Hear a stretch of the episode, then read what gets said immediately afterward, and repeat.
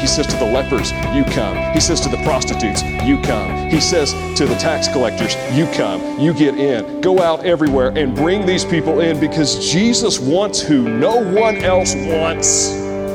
That's the draw. This is All Things New with Pastor Barry E. Fields. I don't know what your college experience was like. I attended Western Kentucky University. Like many of you, Bowling Green's my hometown. And Western is actually ranked, or was ranked at the time, not for academics, not for athletics, although there are some good academic and athletic programs. But at the time I attended, Western was ranked in the top 25 as a party school. And Dorothy Whitman will attest to that. When she was there, she was part of the problem. I can say that about her. She's not here today, but I have no doubt that will get back. My pastor and I would go on visitation on Thursday nights in Bowling Green. And Thursday nights in Bowling Green had been the traditional time to go on visitation. And to be honest with you, it was not a good time to go, because there were a lot of people at home. And there were a lot of people at home who were not sober. Western was a ghost town on the weekend, because Thursday night was the party night. I had a Friday class my first semester at university, and walked in, and this guy came in, and he looked fairly hammered, like he had had a long night. I don't think he'd slept. And he had this, one of those red paper cups. You know what I'm talking about. These always seem to be around. I know none of you are partiers, but if you did know what I was talking about, that's what it would be. And he came up to me, and he was half out of it. And he said, would you want some of this? Here, smell. And before I had a chance to get back, stuffed it right into my nose. And I don't know what I was smelling at that time. I just knew I did not want anything of what he had. And I thought, man, I can give you a Diet Coke. That'll take a lot of that away. Partying is something that seems to be prevalent in our culture. It's always seen as the way to go. It's where things are happening. It's where people are at. And often what we do as believers is we take partying and we say that's a dangerous thing to be at, because you can get caught up in a lot of different things. And truly, that's the case. You can party your life away and literally waste your life away if you're not careful. But the Bible actually has a lot to say about parties. Specifically wedding parties. Matthew 22, beginning in verse 1. And again, Jesus spoke to them in parables, saying, the kingdom of heaven may be compared to a king who gave a wedding feast for his son and sent his servants to call those who were invited to the wedding feast, but they would not come. Again, he sent other servants, saying, tell those who were invited, see, I have prepared my dinner, my oxen and my fat calves have been slaughtered, and everything is ready. Come to the wedding feast. But they paid no attention and went off, one to his farm, another to his business, while the rest seized his servants, treated them shamefully, and killed them. The king was angry, and he sent his troops and destroyed those murderers and burned their city. Then he said to his servants, the wedding feast is ready, but those invited were not worthy. Go therefore to the main roads and invite to the wedding feast as many as you find. And those servants went out into the roads and gathered all whom they found, both bad and good. So the wedding hall was filled with guests. But when the king came in to look at the guest, he saw there a man who had no wedding garment. And he said to him, friend, how did you get in here without a wedding garment? He was speechless. Then the king said to the attendants, bind him hand and foot and cast him into the outer darkness. In that place there will be weeping and gnashing of teeth, for many are called, but few are chosen. The Bible begins with a wedding, with Adam and Eve, and it ends with a wedding, the marriage supper of the Lamb, which will be the greatest party of all time, one that will never end. And in between, Jesus spends a lot of his time of ministry in the Gospels going places where the church culture said he should not go. So he shows up at the Pharisees' house. He shows up at the tax collector's house. And indeed, the first public miracle that he does occurs not with a lame or a blind person, not with a casting out, but it happens with turning the water into wine at Cana. Or if you're a Baptist, he turned it into Welch's. At any rate, he did it. In between, Jesus is constantly comparing the kingdom of God not so much to a war zone, not so much to an apocalyptic end times game, but to a party, a celebration time. So much so that he begins to share a parable about what happens. In this instance, Jesus isn't just going to the party. He's actually throwing the party himself. And so he tells the story of the king who threw this for his son. The father throws this on behalf of Jesus. He sends out this initial invitation, which they ignore. And then he sends out a second invitation. He begins to describe the occasion. He says, look, I've killed the fatted calf. The oxen have been prepared. This is the place that you want to go. You are getting a VIP invitation. But every time the servants go out to make the announcement, they are met with an excuse. If you could imagine being an invited guest to the banquet of the king, one in which in olden times, if you rejected the invitation, you could very well be thrown in jail and, worst case scenario, lose your life, and you just don't even show up. You don't bother to RSVP. Luke recounts the same instance. He tells a little bit of things about it, some of what they said. One had oxen out in the field. One was tending to some new business. One said, hey, I just got married. I can't be there. Everybody had a legitimate excuse. You can imagine in the modern world, if we compare the wedding party to worshiping the Lord, what would be some of the reasons that people might say? Maybe they would say, there's other things I want to do with my time and my life. They would say, there's going to be hypocrites at that wedding. I don't want to go there. They'd say, I have to get a gift if I come for the wedding party. All they do is ask for money. If I go to a wedding, I'll have to go to more weddings. Or maybe they don't want to come because they're not hungry, because they've been filling themselves up on the junk of the world, and they no longer desire to eat. Whatever the case, they're so caught up in the struggle, they can't see the answer that's right in front of them. The king has invited them to the best banquet that they will ever attend in their lifetime, and they refuse to come. And not only do they refuse to come, but they literally kill the messenger.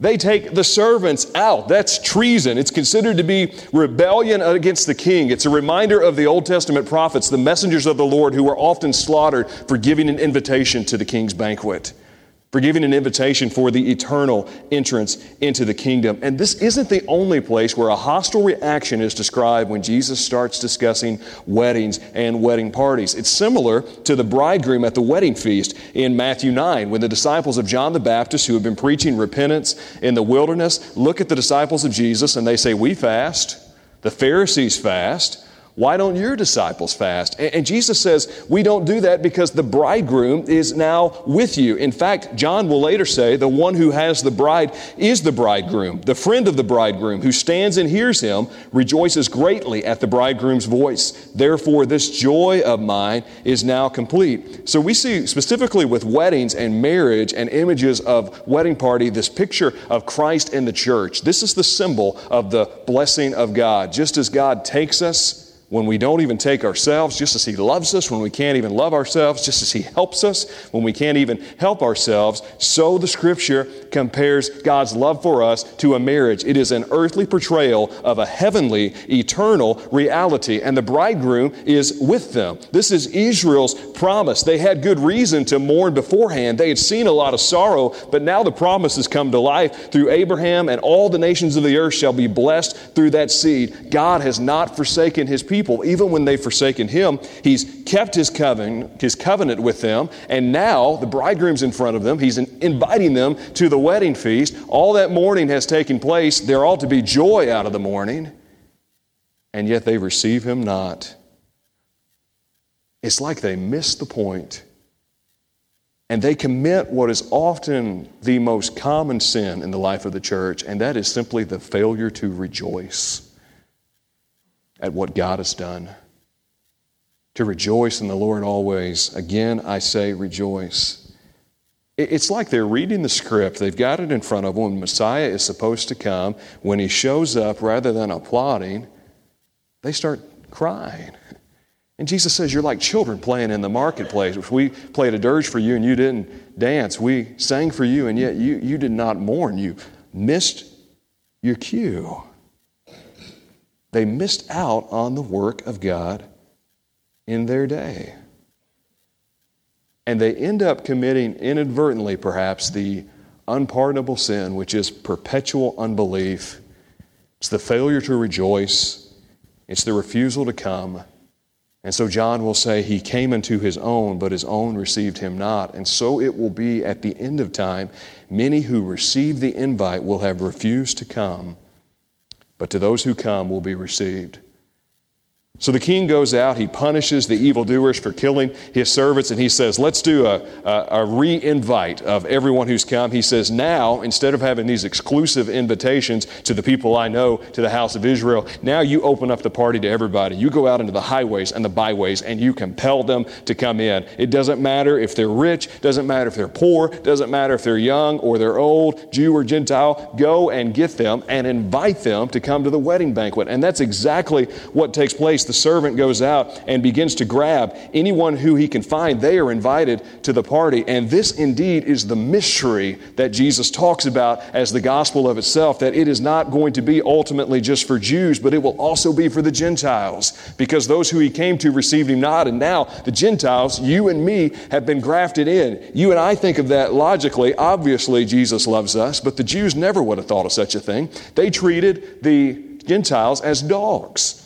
There's one instance that the gospel recounts of the Syrophoenician woman who comes up to Jesus and asks for healing, and Jesus says, I can't give this food to the dogs.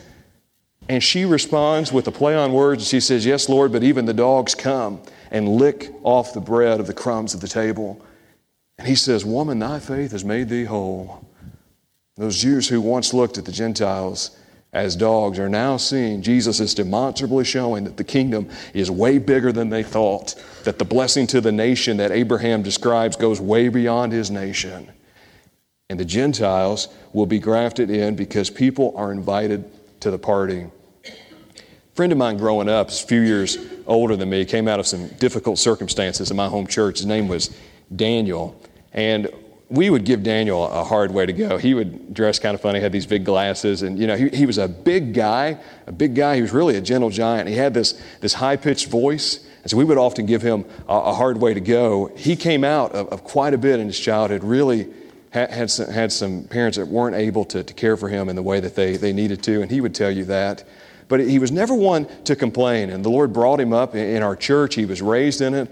And we would go out sometimes for prayer breakfast and things with our pastor. And I remember one particular day, I guess I was 12 or 13 years old, we went to Shoney's restaurant, and it was my sister's birthday. So she would have been 7 or 8, somewhere in that range. And I remember my dad just kind of as an aside said, hey, we're having a birthday party for Maggie, my daughter. Why don't you come later on? And he had his suit and tie on because it was, it's bus visitation day in the independent Baptist world. It doesn't matter if it's 100 degrees outside, you wear the suit and tie. So he's got that on. And we walked to the checkout counter at Shoney's. I remember they had this thing going. They had these SEC logos and memorabilia.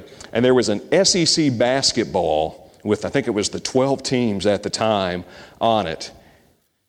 And I looked at that and I saw him staring at it a little bit. A couple hours later, he shows up at the house around lunchtime.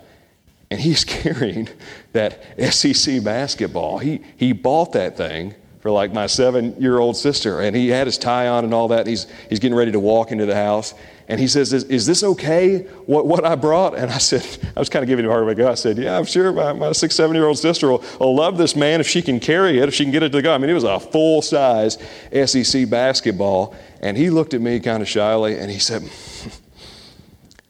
said, "I didn't know what to get her, because I've never been invited to a birthday party before." I felt about that big. He spent 20-something years of his life because of what he'd gone through. And for whatever reason, nobody had ever invited him to a party. This is why Jesus is so compelling in the narratives, because everybody that's been rejected, everybody that's outcast before, he invites them to the party. He says to the lepers, you come. He says to the prostitutes, you come. He says to the tax collectors, you come. You get in. Go out everywhere and bring these people in, because Jesus wants who no one else wants. That's the draw. And he tells all of these people who have grown up with the invitation, who have been invited to the party numerous times, if you won't come, I will invite everyone else to come. And they show up. At one point, Jesus says to Peter through that vision, Peter, why are you calling these people unclean? Don't call unclean what I've made clean. And he sends the people that no one else wants. And he tells us at the end of the day that our job is not to show up for an awards banquet, but to a wedding feast. He tells us at the end of the day, our job is not to show up with hat in hand with everything lined up. He says at the end of the day, your job is just to show up. It's just to come. And that's where he gives the invitation requirements for participating in the kingdom. He says to them, guys, I want you to come to the party. I want you to be there. And in order to come, you got to wear what I give you to wear. The king would often have wedding garments prepared for the guests. This is what Jesus does here. He says, you've got to wear what I give you because it's for your protection and for your glory. You have to come in with the right garments. And if you don't come in, you'll be cast into the outer darkness. This is what Isaiah says, I will greatly rejoice in the Lord, for he has clothed me with the garments of salvation. He has covered me with his robe of righteousness, as the bridegroom decks himself with garland and as the bride adorns herself with jewels. They come in with the robes that Jesus gives them. But one person decides to come in their own way. And Jesus says, friend, why didn't you wear the wedding garment? You knew better than that, and more than that, I provided it for you. He says, you will be cast into the outer darkness where there is weeping and gnashing of teeth. So the story takes a turn. There's celebration here for those who have come, but then he says, if you try to come another way, if you try to get in through another door, you won't make it. You can only come in through the whitewashed garments of the blood of Christ. And the implication is, don't refuse the invitation of the King. You know, we don't like to talk about it. It is the most unpopular doctrine in Christian history. A lot of people try to do away with it. They're trying to do it right now. But the reality is that Jesus talks more about hell than he does heaven. Brothers and sisters, it is real. And regardless of however you want to dress it up and how you want to artistically imagine it, hell is ultimately the absence of God. And you would say, why would God create this world called hell? Well, he creates this world called hell for people who do not desire to dwell with him, because if you do not desire to dwell with him, you have to dwell on your own. You have to dwell in a place apart from the blessing of God. And even if you don't know God today, you are existing under his common grace with the air you breathe and the sunlight you have and the breath that you have in your life. But there comes a point where if you reject the invitation over and over, God lets you go your own way. It's what C.S. Lewis describes. He said, it's like you've spent your whole life becoming so close to this great glory that's just beyond. You can't see it, but you know it's there. You can sense its presence, and you get to the end of your life only to find that it's there if you're a believer, or only to find that you've just missed it if you're not. And he says there is weeping. There is gnashing of teeth, weeping for sorrow, gnashing of teeth for the frustration, the anger. Somebody said, if heaven's not a lot like Dixie, I don't want to go. Somebody said, I'll show up there, all my buddies will be there. Oh, dear friend, you won't know your friend's in hell. And the only way to get in is to simply receive the invitation. And so many people try to go to the parties at the White House or to the parties with the celebrities. They'll even sneak into the parties and get a time at it. They want to go with the parties of the powerful, but you have received an invitation from the King and King of Lord for the party to exceed all parties, and all you have to do is come. All you got to do is wear the garments that he provides, so that when you come to that eternal wedding feast, that marriage supper of the Lamb, you are not like the 10 virgins. 5 show up and 5 are late. Jesus says, why were you not watchful? Why were you not expectant? Why did you not respond? But instead, when the bridegroom calls to you and you hear his voice, you won't be found mourning but rejoicing, because the Lamb of God is seated on his throne. He ever lives to make intercession for you. So maybe you're here today and you've never received an invite to the party. It's all throughout the Scripture. Jesus just says, come. He that comes to me, I will in no wise cast out. Maybe you're here today and you can't keep making up excuses about why you can't come to the party right now. You'll come to the party one day. Eventually you'll be there. The Bible says now is the time. Now is the day. Don't tarry. Or worse, what you're doing is you're trying to throw your own party with your life, and you don't realize it, and nobody has the guts to tell you, but your party is pretty lame.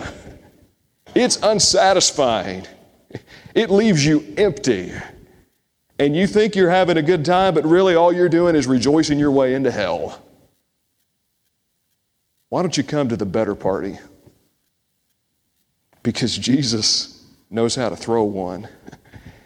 And He says, you just got to come to my Father's house. I've prepared a place for you. This party doesn't stop. It doesn't end. He says, won't you come? Won't you join in? Just put on the garment, because it's been washed white as snow. Don't refuse the invitation of the King. Hey guys, thanks so much for listening to the broadcast. If you found it helpful, please consider sharing it with your family and friends. For more information, check us out online at BarryEFields.com.